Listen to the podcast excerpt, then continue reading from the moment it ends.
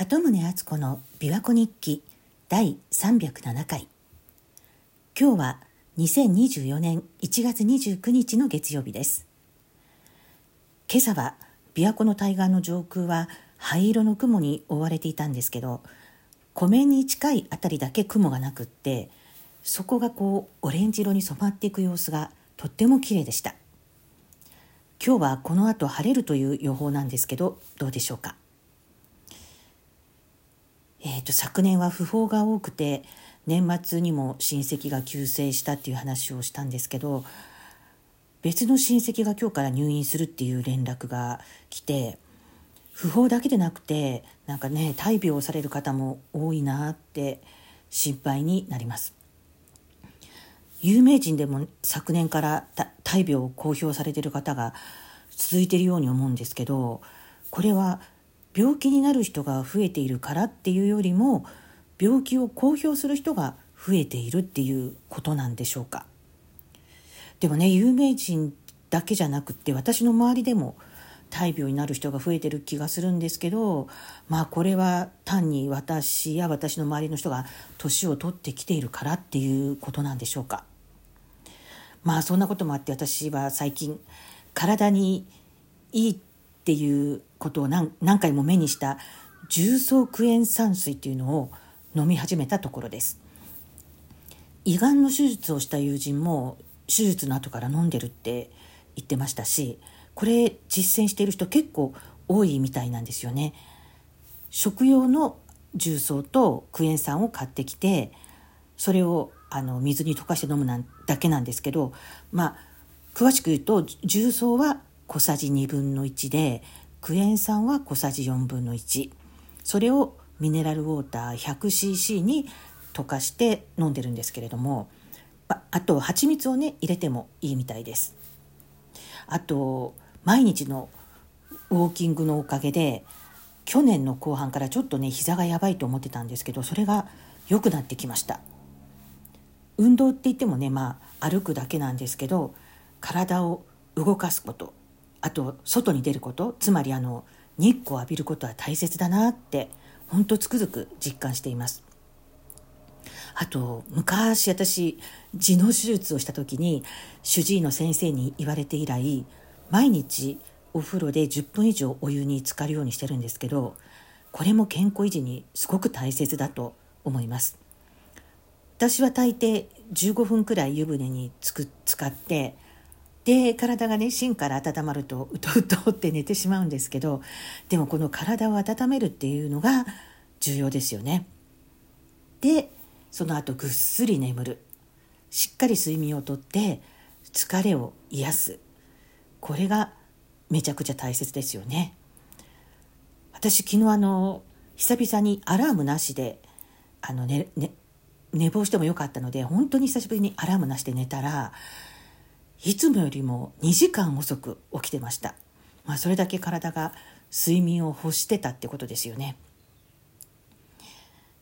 私の母はなんか心配性だったのでなかなか寝つけないタイプだったみたいなんですけど父の方はいつでもどこでもすぐに眠れるタイプで昔父が老人会の旅行で大阪に行った時にみんなで吉本新喜劇を見に行った時最前列に座って眠ってたそうなんですよね。それで行くよ来るように舞台から叱られたって 言ってました。まあ私も幸い父に似たみたいで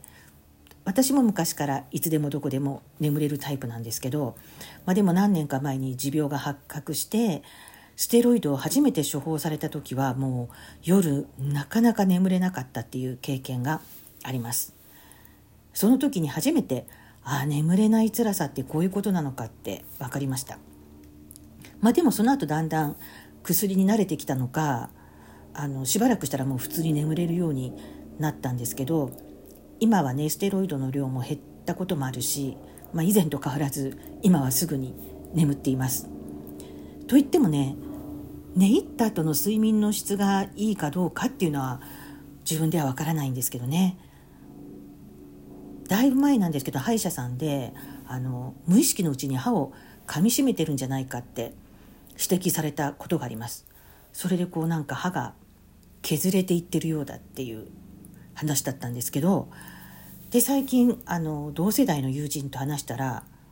同じような症状だったからマウスピースを作ったっていう人が複数いたんですよね。その話を聞いて私も最近歯医者でマウスピースを作ってもらいました。夜寝てる時にだけつければいいんですけどでもやってみたらねちょっといまいち不快で実は私は最近 つけてないんですけどまあでもねともかく年を重ねると以前のように寝つけないって困っている方結構多いのではないでしょうか。私の知り合いで長年あの睡眠導入剤っていうのですかねそういうあの睡眠薬みたいなのを使ってる人がいるんですけど彼女の話を聞くと本当怖くなるんですよ。彼女はどうもねあの時々寝た後にまた起きているらしいんです。朝起きるとキッチンで何かをね食べ散らかした跡があったりして自分では記憶がないんだけどどうやら夜中に起きて何か食べてたみたいだわって 言うんですね。ひどい時はあのケーキをホールごと食べてたらしいんですよ。あと生ハムを食べてでその残りの生ハム生ハムをきちんとラップに包んで冷蔵庫に入れてあったらっていう時もあってこんなことをするのは旦那旦那じゃないから私だわって思ったそうなんですけどでこの前なんかは朝起きたらね手の爪にマニキュアが塗ってあったそうです。そんな作業ね夜中にするなんてねちゃんと起きてないとそんなことできないし時間も結構かかりますよねなのに本人は全く記憶がないんだそうですで後で聞いたらその旦那さんも彼女の夜中の行動に気づいていてで彼女がなんかキッチンで料理をしたこともあったみたいでだから旦那さんは火をちゃんと消してるかなって時々チェックしに行ってたらしいんですね。となると旦那さんまで夜中眠れなくなっちゃいますよね。ていうかもともと旦那さんも寝つけないから彼女の行動に気づいていたのか。よくわからないですけどでもこんな状態でね同じ睡眠導入剤を使い続けるのって怖いなって思うんですけどでも彼女は眠れないことがよほど辛いらしくってここまで来るとねどうすればいいんでしょうかね。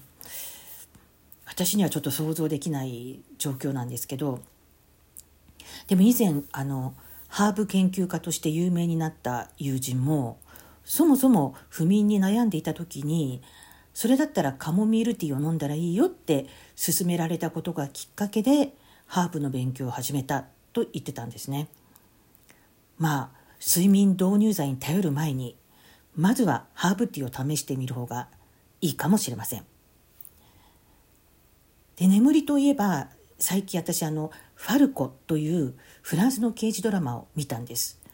これは主人公のファルコという名前の刑事が銃弾を受けて昏睡状態に陥ってで22年経ってようやく目覚めたんですけどそしたら赤ちゃんだった娘はもう成人して妻は別の男性と暮らしてたっていう話でまあそれでも彼は刑事に復帰して毎回事件を解決していくんですけどまあ、昔のドラマなんですけど結構ね引き込まれて見てしまってシーズン4まであってそのシーズン4が最終シーズンで8話まであったんですけどねそのシーズン4の第2話で主人公のファルコはまたも頭に怪我をして瀕死状態となって第3話ではもう昏睡状態に陥ってしまってもう病院で寝てるだけなんですよセリフもなくて。で第4話ではとうとう生命維持装置を外されて葬儀が行われてでそれ以降もう最後の第8話まで一切出てこないんですね。ファルコというタイトルのドラマなのにファルコが出てこない。え何なの？これっていう終わり方だったのでこれはきっとファルコ役の俳優さんが降板したんだろうなと思ってちょっと調べてみたらどうやらこのファルコっていう人物像が当初と比べて変わってあまりにも変わってしまったので